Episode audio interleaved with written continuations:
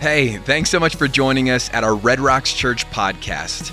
If you're new here, we're just a bunch of broken, messed up, imperfect people pursuing a perfect God. We hope that this message encourages your heart, builds your faith, so that you can say yes to all of the plans and the purposes of God for your life. Enjoy this message.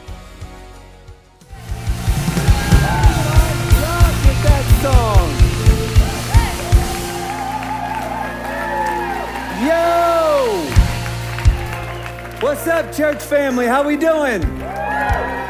Hey, how crazy is that new song? I'm, I, I'm almost got to compose myself for a second after that song. Hey, that's on our new album and it releases next week, so watch social media. Get that song next week. It's crazy good. Hey, listen, let me say hi to all of our locations, all of our Denver based locations. We love you so much.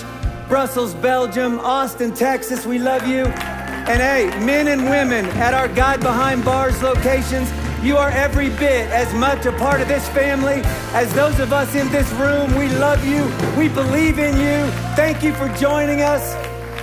And let me say hi to those of you who are joining us from literally thousands of locations in over 150 countries around the world, in living rooms, and dining rooms, and kitchens, and bedrooms, and offices, and cars, and on hikes and bikes and treadmills. Man, we love you. We know this the presence of a building is nice, and we love it. And RSVP if you're in Denver today, and we'll get you in one next week if we can. But the presence of a building doesn't change our lives. The presence of our God changes our lives. And He's with you no matter where you're watching right now. He's got a plan and a purpose for you. That's why you're here. We're in this teaching series called Legacy. And, and honestly, here's where it came from. Every church I know, including us, for the last year, we've been throwing pity parties for ourselves on professional levels.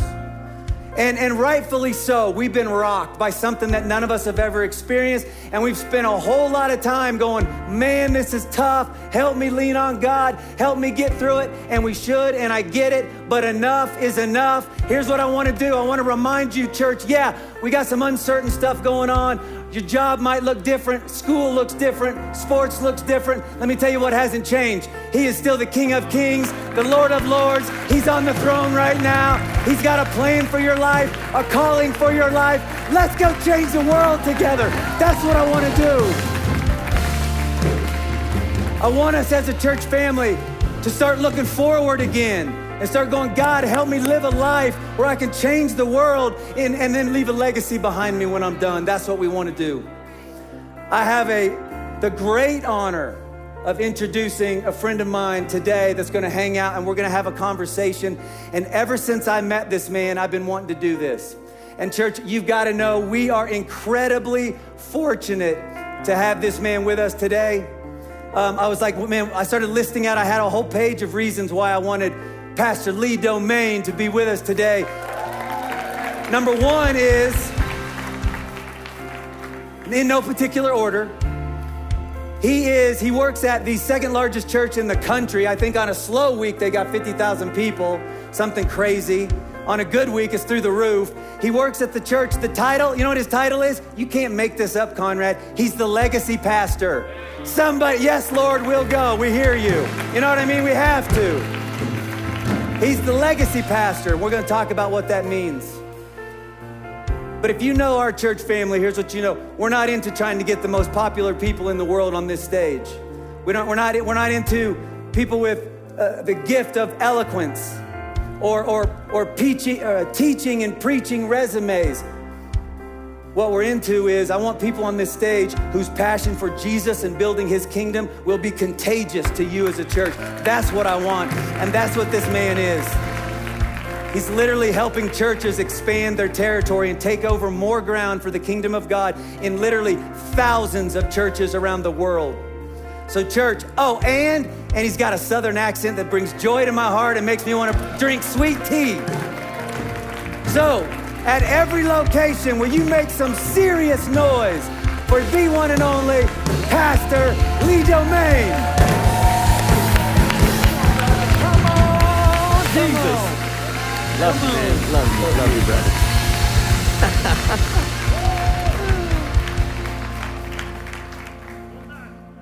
Come on, somebody. I just heard Roll Tide. Are you an Alabama fan? That's a long story. You know, when God calls a Cajun, I'm from Louisiana. When God calls a Cajun to Alabama, it's like getting called to an unreached people group.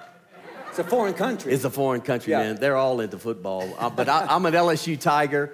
But my truth be known, my son, uh, one of my boys, is an athlete at Alabama. Okay. So I roll tide for the track team. so you have to. I have to.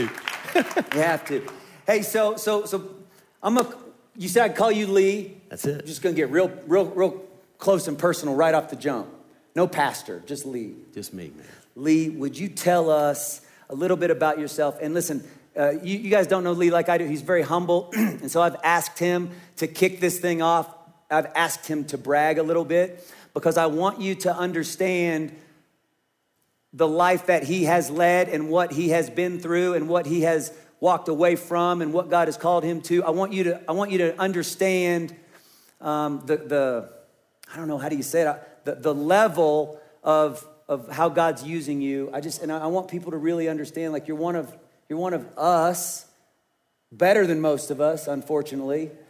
You're the guy we don't like very much because you're so good at everything. Nah, I'm under construction. It's like those roads out there. I still have a sign that says under construction.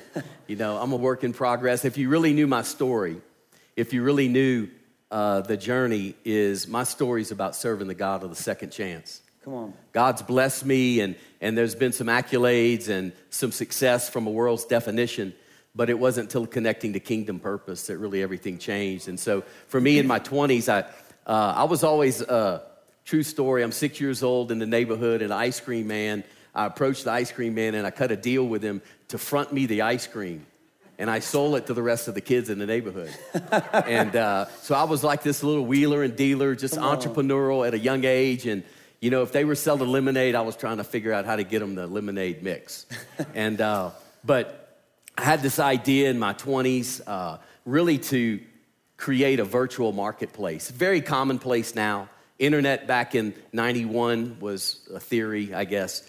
And, uh, but in 1993, really released the first platform that allowed for like virtual automotive sales and virtual uh, products being sold online where financing was involved. And uh, was very successful business, went from zero to 50 million in two years and uh, in my 20s, and then it all came crashing down. Wow. And uh, it was for two reasons. One was I honestly didn't have the character to handle the blessing that was on my life. You know, we can pray a lot for things, but I think God protects us by not giving us all what we're praying for Yeah. at that moment in time. And uh, in the natural, uh, I was a threat to the conventional way of doing that type of industry, and I disrupted it. And it's very commonplace now, but it wasn't then. But that season of losing that business was very, very hard for me. But I could allow it either to define me or refine me. And I chose the latter. And uh, God did a great work, started another business out of a basement of a rent house. And uh, we're starting over eating peanut butter and jelly, somebody a lot, and uh, flip flops and shorts, you know. And, uh, but I came up with this concept of really taking uh, it was a financial technology play and uh, you know you go to some of these places like bass pro you know in alabama that's red, redneck heaven y'all. Bass pro shop or cabela's or whatever. Or you go to an automobile place and you buy something Adam on- just said, Amen. but you buy something on credit and you finance it. It basically there's technology that does all the underwriting fraud prevention a lot of boring stuff but very lucrative and uh, created a process that took normally eight days down to minutes and patented it uh, and then sold it to what is uh, the largest compliance company in the world 10 years later stayed on as ceo um, and uh, my journey really started getting really cool at that point. I mean, I think it's the journey that makes you in life. Uh, God doesn't waste anything. No matter what your situation is, no matter where your struggle may be, no, no matter you're saying, man, my shortcoming is this, that, and the other, God can take that if you'll keep your heart soft Yeah. and let it, let it really refine you. Don't Yeah. let failures define you. You know, Lee, you were you were telling me about, about some of the highs and lows of that journey in the beginning. And I remember you said something, and, and it really stuck out to me. I'd love for you to talk to us as a church family about it. You said, if I remember right, you had a dream to build a dynasty. Yeah. And you felt like God called you to build a legacy. Yeah. And that they were different. You know, it's a, it's a big difference. You know, dynasty, that whole journey, and, and by the way, you know, been married 32 years to my amazing wife. Come Laura, on. And, and she's honestly, honestly, guys, she's my secret weapon. My wife didn't know half the businesses we were in, but she knew how to pray. And my wife knew me and all my shortcomings, and uh, she's my secret weapon. And so, uh, but we've got five kids and five grandbabies now. And so, come on, Congratulations. somebody. So love, loving all of that. Love being a, a pops. They, my grandkids can't call me pops. They call me. They, it comes out instead of pops. They just come up to me and say, "Boss, boss, boss," and I'm like, "Yeah, that's right, I'm boss." So it's it. boss now. Um, so, but in my journey in business, you're trained in the world's view. You want to build a dynasty, whether it's a sports team, whether it's a business. honesty, whether it's a church and even some ministries, they're like, no, I want to dominate. And, and they may not say it like that, but in their heart, they Yeah. want to go seize it all. Yeah. Because it's never enough. So you, you get these stages and you achieve these things, and it's never enough. It's a monster you can't feed. But watch this. When you're focused on dynasty, someone has to lose. When you're focused on dynasty, there's always collateral damage. When you're focused on dynasty, it's selfish. It's about you. It's about, well, I have to do this. It's not life giving. There's a big difference between dynasty and legacy. Legacy is about the kingdom, it's about the Father's institution, and it's selfless. Legacy is about building people, not running over people. Hmm. It's about leaving something. Really, I think we're going to be defined, honestly, as pastors, as leaders. How well did we raise up the next generation to replace us? Yeah, yeah. And so my life, I'm, I'm focused at, I'm 56 now, which by the way, whoever said 50 is the new 30, they lied. 50's 50. So I'm, I'm 56 now, and I look at my life, and I'm focused a lot less on building or leaving a, you know, a third generation of wealth and more on a third generation of faith. Come on. And I refused at, at 50 years old. I had a halftime moment. I've had some defining moments, but at 50 years old, I had this halftime moment that I wanted to give my life away and no longer just focus on dynasty, but leave a legacy and then help other people on that same journey. And uh, it- one of my mentors told me when I was young and in that first business, I had my, I mean, my hair on fire, man. I was going 100 miles an hour. Uh, I needed somebody to knock me upside the head, really. But uh, so he looked at me because his son, he said, uh, Are you being led? Or are you being driven? And I told Pastor, I said, Pastor Curry, you know, kind of got jacked up like a little banny rooster. and I was like, I'm driven. I'm going to go be successful and I'm going to fund the kingdom of God. So I had to throw in a little God in there and all that. and uh, he said, Man, that's the wrong answer, son. He says, Don't you know that the Holy Spirit leads, but demons drive? wow. And I think when you're driven, that's legacy mindset. I mean, excuse me, dynasty mindset. But I think when you're led by the Spirit of God, it's all about legacy. Okay, so I love that. How do you, let's say, um, I've heard you say before, you're a businessman or woman when you just don't work at the church. That's who you're talking to, Yep. right? Yeah. Um, and, and if I'm in business, whether I feel like I'm doing really well or I feel like I'm struggling, and I'm hearing you talk right now, I'm going, man, I, I might have spent a lot of years being driven and not led. Yeah. How do I make that, that switch? Sure. I, I personally think that uh, one of my life scriptures is Colossians 1.16. And the summary of that, all Colossians 1 is all about the supremacy of God. But in verse 16, it basically says this. It says that we're created by God, for God. And if you buy into scripture as a believer, that mandates your life has to change. Because you're no longer doing things for your own achievement and just really trying to get a balance sheet or a financial statement that uh, you have means to an end to have wealth that one day you can do something great for God. You're never going to do something great for God.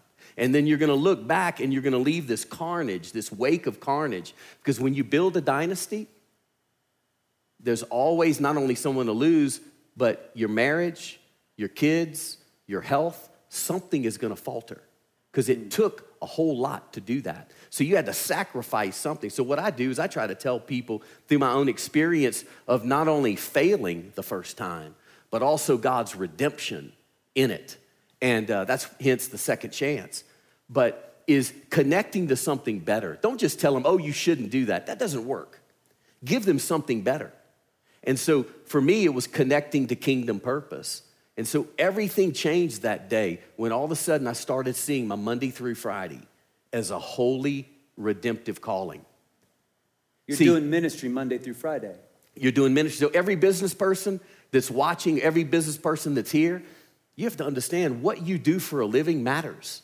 God's created you a certain way to use you. God's not schizophrenic. He didn't use you to create you one way to, to use you another. And so he's, he's created you for kingdom purpose. And so in that, it's simply being faithful to what's in your hand. And it's the key to what's in your heart.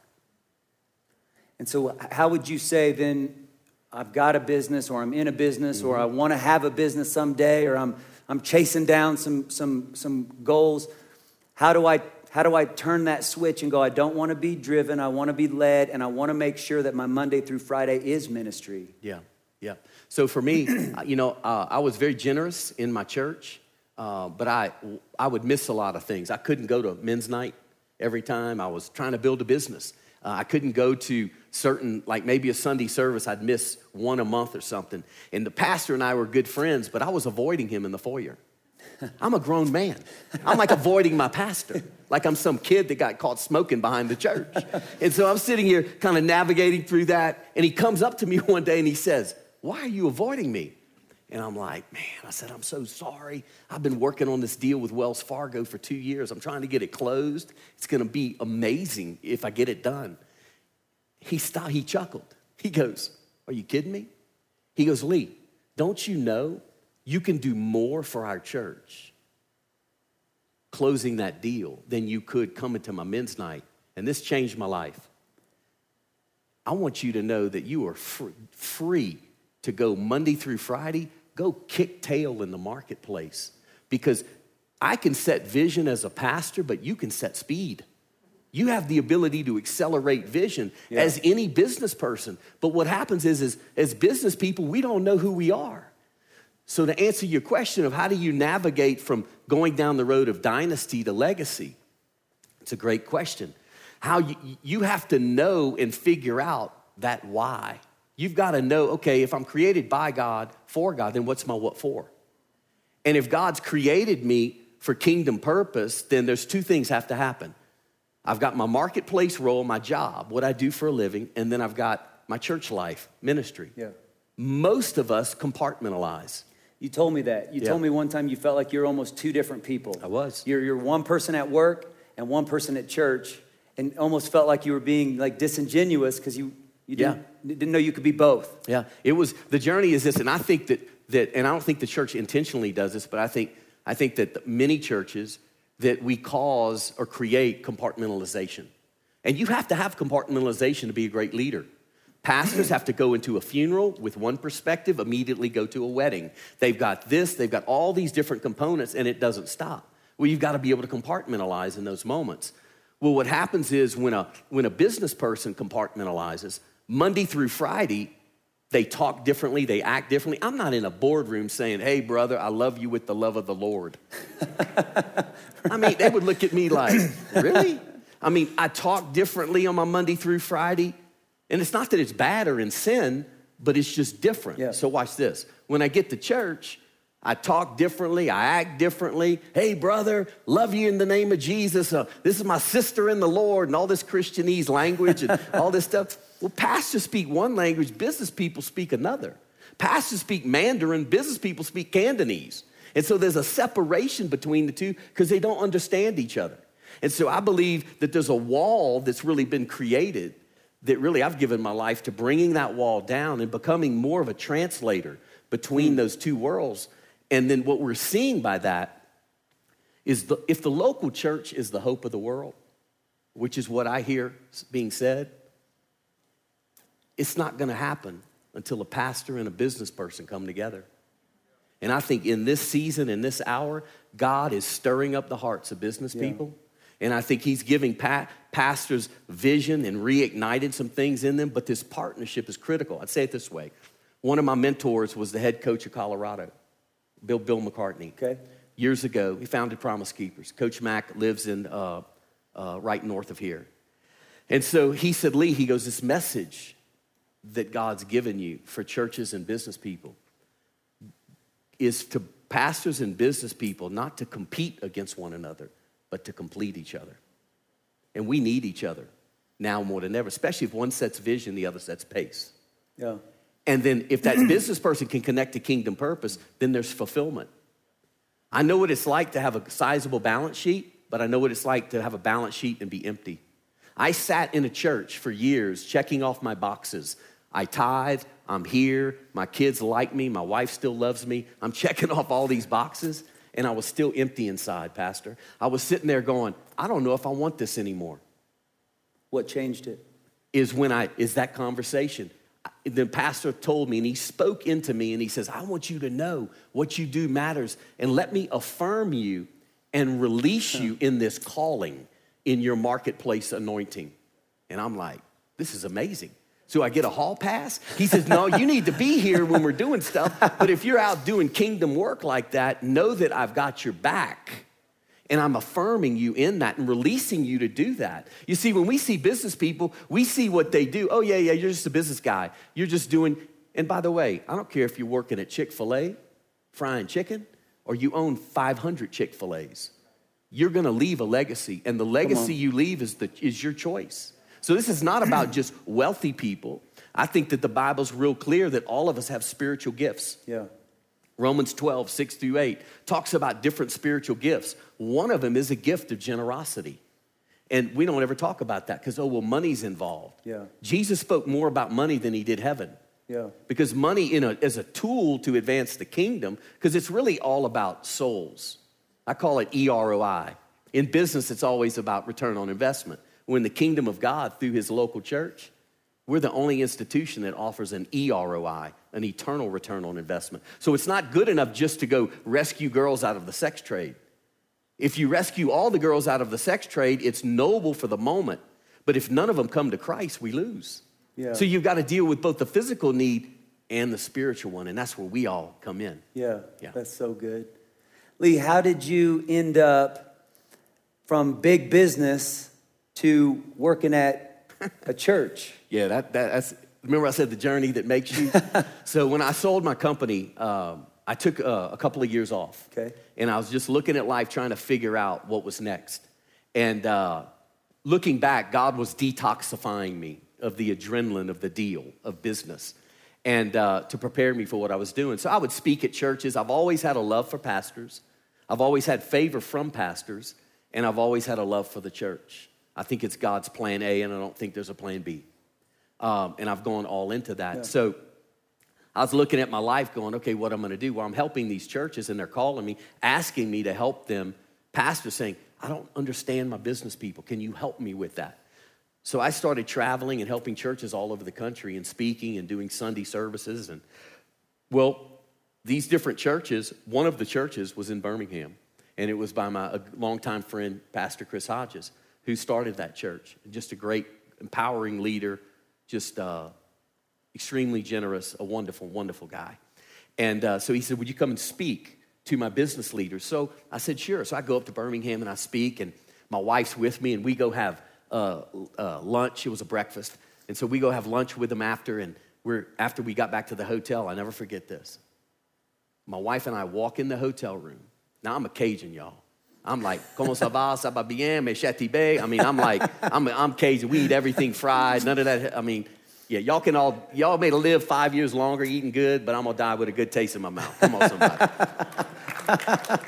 Is, so, um, sorry, I got off on a little tangent there. But got back to the hotel and we looked at each other. And we said, at the same time, we looked at and said, we're supposed to be here. And it scared the blank out of me. I'm Ronnie sit- would have said that, by the way. Huh? Ronnie would have just said Yeah. whatever you were thinking about. So I, here's what I was thinking. And so, um, but I sat there and went, oh my gosh, we're supposed to be here.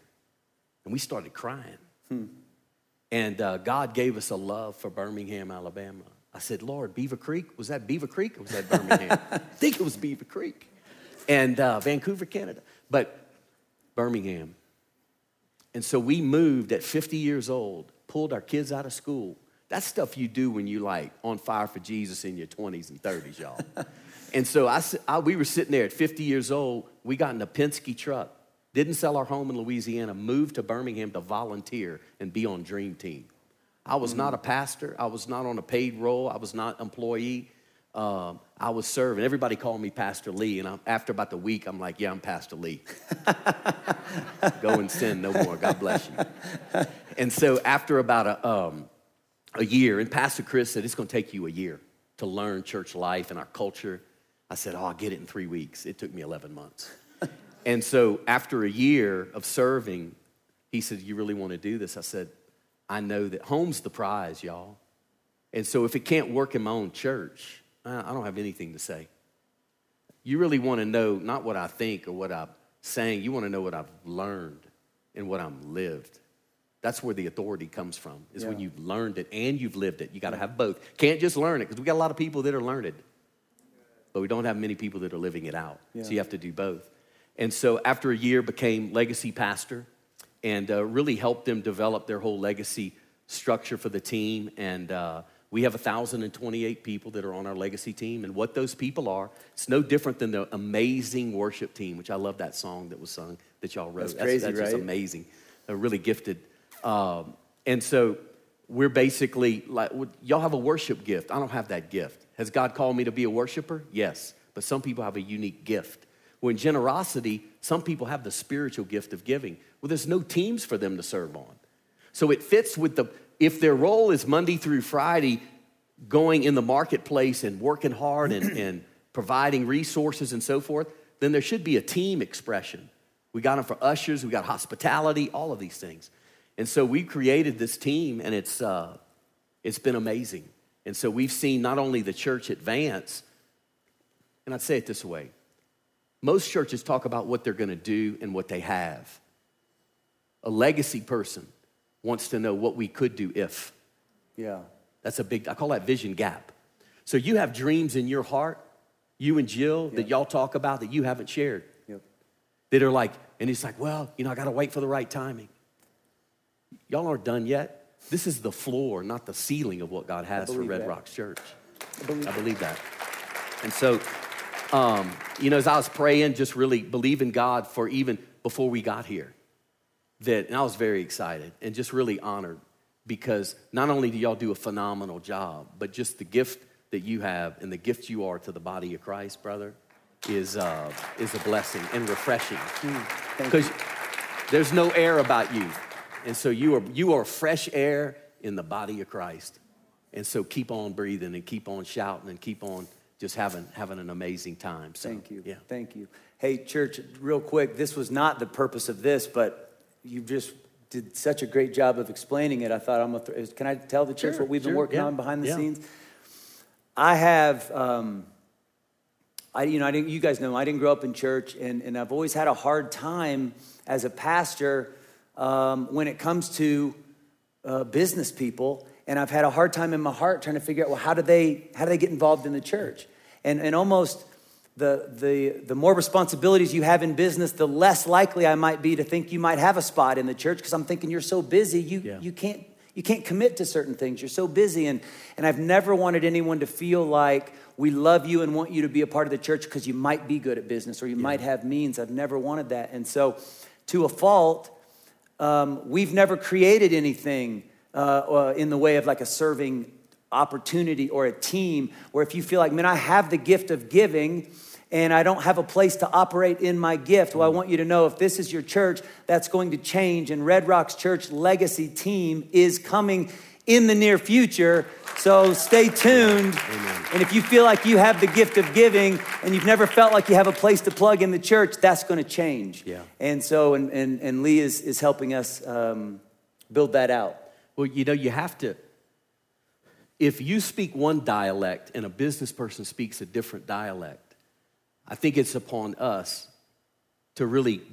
Jesus didn't say to Peter, "Come in my come in my office and it's really cool and it's got marble everywhere and gold and look at the picture of autograph of me and God." He didn't do that. He said, "Peter, let's go fishing." So he met Peter where he was at. And I think we as the church need to create an ecosystem for business people to connect to kingdom purpose at the speed of their world, not the demands of a project. Yeah. Does that make sense? Yes, sir. And so what happens then as you take a next step, there's communication components. For someone like on a legacy team, we send out reporting all throughout the year. The vision of a church is broken up in five areas. It's projects, brick and mortar, buildings, campuses, next generation, it's local, national, global initiatives, missions, outreach. Well, we've got to communicate. You got to have a vehicle that speaks the language of the business person to communicate in something that resonates with them. So we created these communication tools. For example, if you and I were going to do a business deal together, we're going to buy an apartment complex, and I'm the real estate guy. Okay. You're an investor, and we 50 50 in the deal. And I say, Look, you put up your money, and we close on it. And I said, Okay, trust me, brother, I got this. I'm going to report to you once a year how we doing. You're going to look at me and go, Exactly. You go, well, That ain't going to happen. Yeah. But yet, most churches will give an annual report, which is phenomenal. Mm, good. But if you're a legacy team person and you're looking for ways to fulfill the what we could do if, I want to see the tangible difference being made. Red Rocks is doing amazing work, but what happens, John Osteen, Joel's dad, said this. He says, never stop speaking for what you take for granted. And in the church life, we're so busy helping people. We're so busy pouring out our lives 24 7 helping people but we've got to capture the impact being made and then communicate it in a tangible way that's saying, no, we help people in this outreach. No, we helped 322 people in this outreach, 118 got saved. See, you can't manage what you don't measure. Yeah. Yeah. And so you've got to be able to measure it and show outcomes. And I think when the church harnesses that and is able to deliver those outcomes, it resonates with a business person. The local church is like a kingdom mutual fund. yeah. Think about it. You send it to one place and it impacts all these areas. It's a balanced portfolio in real estate, next generation students, local, national, and global outreach and initiatives. And so I look at it as like, wow, let's not tell people they have to give to the church. No, we're going to show you the difference we're making. And you're going to sit there and say, no, I want some of that EROI. Yeah, yeah. Church, that's where we're headed. That's why we brought him in. hey, before we close, man, we were talking about something in the, in, the, in the office a minute ago, and I know we said we might not have time to get to it, but it was so good. Although, as I said today, I'm not trying to keep having a 2020 pity party, right? We know things have gotten tough. We know all that stuff. I want to move forward.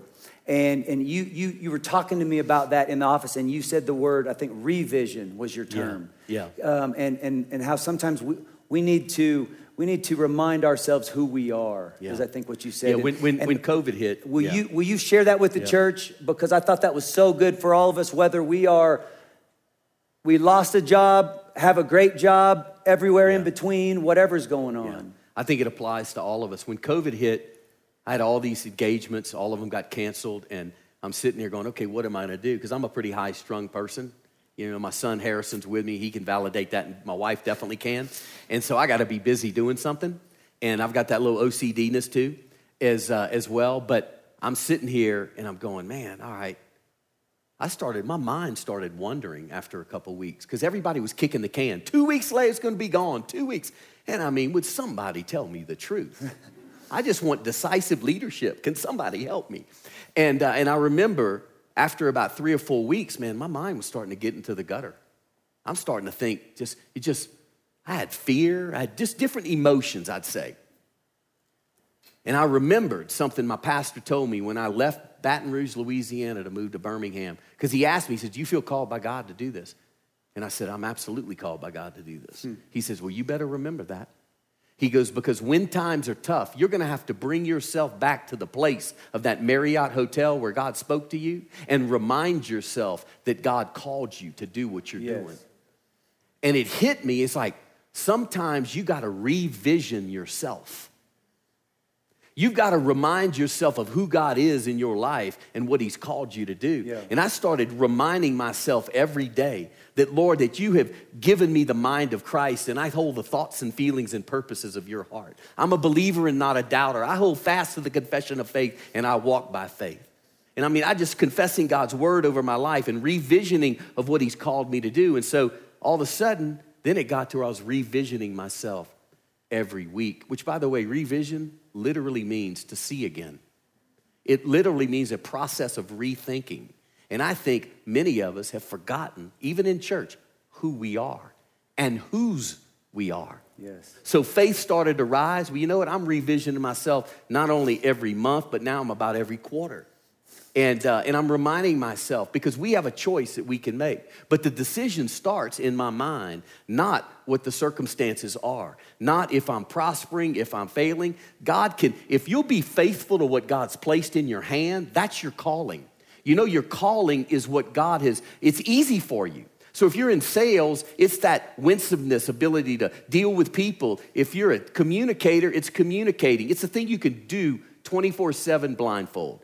That's your calling, it's in your hand. Many of us, though, have this thing in our heart that we're chasing and we want to try and figure it out. And we lay down our calling to chase our purpose. Hmm. That's in our heart.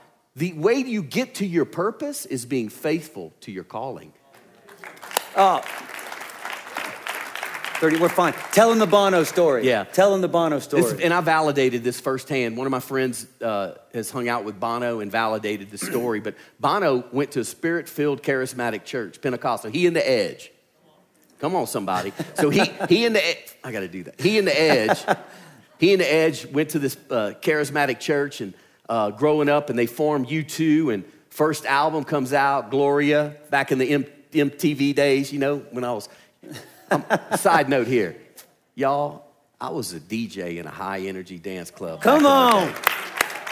That was way Introducing before. the lead Come Domingue. on. Come on. They call me the plain white rapper, y'all. Come on. It's, all right. I better get back into this redeemed state. But over in the tree of knowledge of good and evil. Is, uh, but what happened was, is Bono is, is taken off. And this lady in his church came up to him and said, Music has become your God. You need to lay it down. And he's a believer. And so he's like, okay. They were done. And the manager, who wasn't a believer, but he was a smart business person, says, Well, Bono, doesn't your God, doesn't it matter that he follows through on his promises? He said, Well, yeah. He goes, Well, you committed to a year tour. And so Bono basically said, Okay, uh, I'll do that, but Edge and I are out after that. And so they go through that tour, and in the middle of the tour, the guy comes to him. He says, Bono, why can't you be a Christian and a rock star? Why do you have to lay that down to go chase that? Because, see, in Bono's heart has always been to help developing nations, to help the poor, the needy. And now that's been relevant through his one foundation, where billions of dollars have been funneled to help developing nations.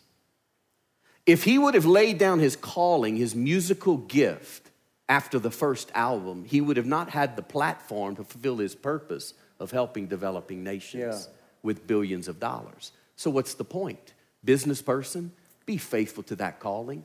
Be the best you can possibly be, at matter what. It, I don't care if you if you're serving burgers or you own the burger joint, or if you're CEO, or if you're a lowly employee that's sitting there going, "Why am I doing this?" The spirit of excellence is the greatest witness we can have as Christians. Mm, a spirit of excellence is the greatest witness we can have as the church. But if you're faithful to your calling, it's the key to fulfilling your purpose. Church, how good is this? Can we can we give it up for Lee? We thank you you, so much. Thank you. I love you. You're stuck with me for life. Come on. Come um, on. Before we end today's service and, and finish up with some worship, um, I wanted to I wanted to just personally say thank you to so many of you, literally around the world. Many of you through our online church, and many of you in, in, person, but literally around the world who have sacrificially gave uh, to help this mission go forward and to reach more people. And I just want to say thank you. And um, to your point, we're going to get better at sharing the stories behind the scenes that we hear and that you don't get to hear. And so before we end today's service, I'm gonna share a story with you. Um, uh, it's a girl named Marissa. And, and what you're about to watch is so last week, we were about to film our online service. And what we do as a staff is we play a worship song and we just walk around the room and we pray and we worship and we just sort of get in the mood mm. to go do church and, and, and just kind of helps us shut everything out. And we were doing that, and Andrew was up here and, and talking to the team, and then he, you know, w- wanted to make all of us in the room aware that there was a girl in the room who was with us for filming named Marissa and she gave her life to Christ in a God Behind Bars mm. campus at the wow. Denver Women's Correctional Facility. She was invited there four years ago. And last week, she was at our recording service. And, and so this was, we just happened to have the cameras rolling. And I'm so glad we did because I want to share it with you today. So this is what happened last week, right before we filmed service. Hey, uh, I, want to do something a little bit different to start off today. We have a very, very special guest in the house we have Marissa in the house from God Behind Bars. Marissa, could you come up here for a minute? Can you come up here? I, I got to meet Marissa just a few minutes ago. Uh, we took a picture out there. How, how, how long have you uh, you been a part of Red Rocks Church? Four years. For four years. Yeah. And I, I know uh, I know the past four years have been an up and down battle for you, and it's been a struggle in a lot of ways. And can I just like remind you that this family like really loves you and, and cares for you, and and I know like you you're facing a lot of stuff in life right now, um, but you you know the Lord loves you and cares for you, but you have a family who has your back and is with you. And and I, I even, I even know right now you, you walk into a room like this and you feel like, man, I don't, I don't feel like maybe I really belong here. Um, you belong here just as much as any of us do.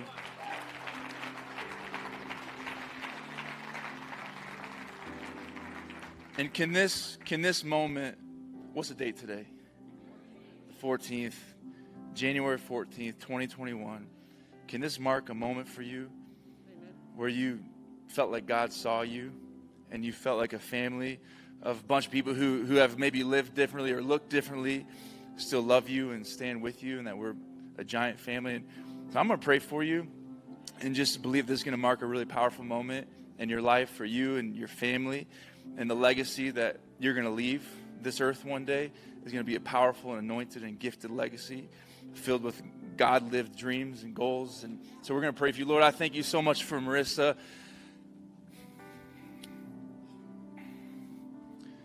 God, Marissa is the reason, Lord, that you put this church on this planet and in this city. And God, we stand with her today, Lord. And I know that there's a lot of battles and I know there's a lot of struggles. And Lord, that she wakes up every day fighting the best that she can, the hardest that she can. And, and I know that probably some days more than not, Lord, she feels like she falls and she fails. But Lord, she's still standing here. The name of Jesus, Lord, that she's still standing here. Lord, that you have a plan for her life, a purpose for her life. May we never lose sight, Lord, of why we do what we do. And God, your goal for her is not for her just to exist and try to survive and not make her way back into, into prison, Lord God, that you have something so much greater for her, uh, something so much more powerful and anointed for her, that you have a plan and a purpose, Lord, that you have put something on her heart, Lord, to, to love people and to challenge people and to pastor people. Lord, that soon enough, there will be a moment where she sits with someone who is in her same position right now and says, Look, you can do it. You can fight. God has a plan. This is where I was at, but this is what God did in my life. So, God, we love you. We trust you. And Lord, we give today to you, God. Do whatever you want to do.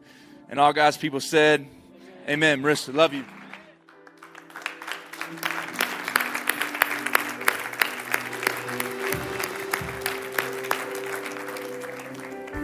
Thank you. Thank you for investing and believing with us Marissa is just one of thousands and thousands and thousands of names on the other side of your investment. So thank you and know that you're making a difference. And I'm telling you, church family, we're not just gonna talk a big game. We're gonna be the kind of people and the kind of church that leaves a legacy when we're gone. I'm telling you, that's where we're headed.